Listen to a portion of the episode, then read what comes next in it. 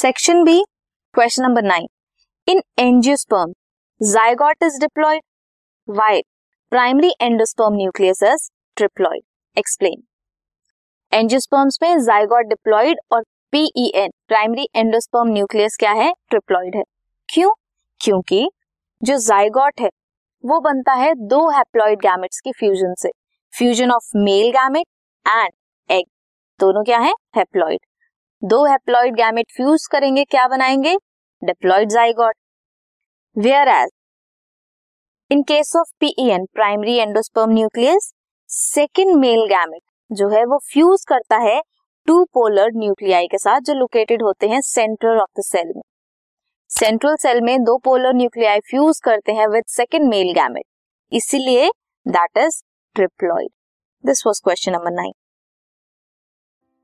this podcast is brought you by Hubhopper शिक्षा अभियान अगर आपको ये पॉडकास्ट पसंद आया तो प्लीज़ लाइक शेयर और सब्सक्राइब करें और वीडियो क्लासेस के लिए शिक्षा अभियान के यूट्यूब चैनल पर जाएँ।